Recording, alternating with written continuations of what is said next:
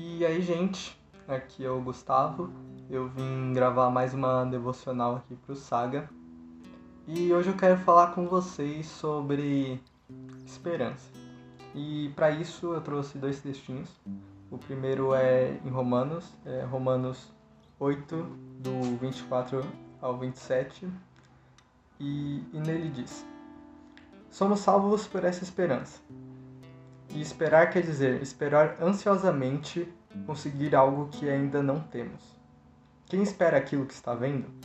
Entretanto, se precisamos continuar a espera em Deus por algo que ainda não aconteceu, isso nos ensina a esperar com paciência. E desse mesmo modo, o Espírito nos ajuda em nossa fraqueza, pois não sabemos como orar. O Espírito, porém, ora por nós com gemidos que não podem ser expressos em palavras. E aquele que conhece todos os corações sabe a intenção do Espírito, porque o Espírito intercede pelos santos em harmonia com a própria vontade divina. Eu acho que esse é um tema que me falou bastante, que, que eu acho que é um tema que eu melhor conseguiria trabalhar, principalmente com o que eu estou sentindo atualmente. É, espero que, que essa mensagem possa te passar pelo menos algum conforto do jeito que esse texto pelo menos me passou. Eu achei bastante interessante esse texto, porque eu acho que ele aborda também a questão, além da questão da esperança, a questão da ansiedade. É, porque ele diz que como a gente vai esperar por aquilo que a gente não vê, né?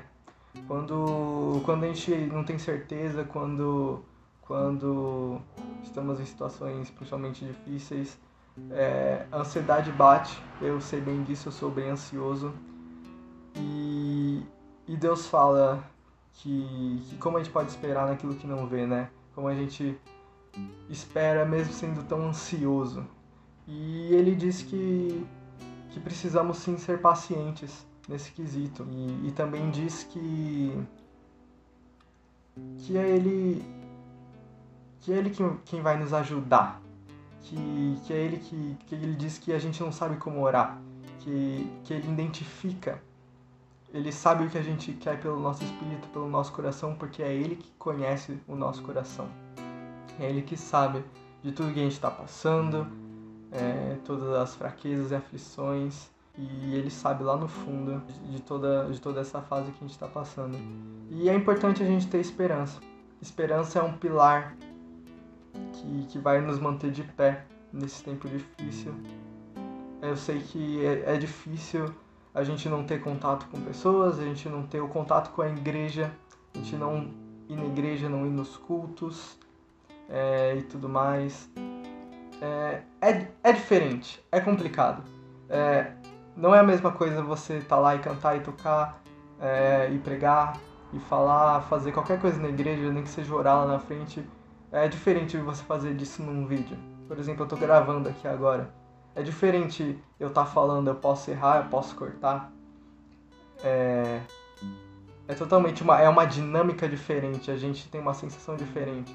Às vezes, ao vivo você teria mais vergonha, falaria coisas que às vezes você não falaria aqui gravando, porque você às vezes tem mais tempo de pensar, ou ao vivo você improvisou e falou alguma coisa ali que, que não falaria se você tivesse muito preparo. É, é, uma, é uma dinâmica diferente. Eu sei que Deus está preparando cada um de nós aqui de formas diferentes e eu tenho esperança realmente que tudo vai voltar e, e os pontos positivos que, que nós pegamos disso vai de toda essa experiência, de tudo que a gente passou, vai realmente valer a pena. Mesmo em tanto caos, é um plano maior de Deus e ele fala para que esperemos e esperemos pacientes, né? Esperemos pacientes, é, não deixe a ansiedade tomar conta, porque ele sabe o que a gente está passando e no final realmente é tudo um plano dele. E falando isso, eu queria partir para o meu segundo texto, que é um encerramentozinho, que é Mateus 11, Mateus 11, 28. É, então, segundo o texto, Mateus 28 ao 30, e nele diz: Venham a mim todos vocês que estão cansados e sobrecarregados. Eu lhes darei descanso. Levem o meu jugo e deixe que eu lhes ensine, porque eu sou manso e humilde de coração, e vocês acharão descanso para suas almas, pois o meu jugo é suave e o meu ensino é leve.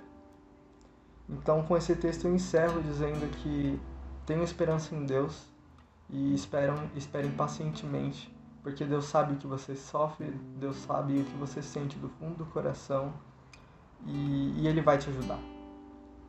Posso dizer convicto disso que Ele vai te ajudar e, e Ele é bom.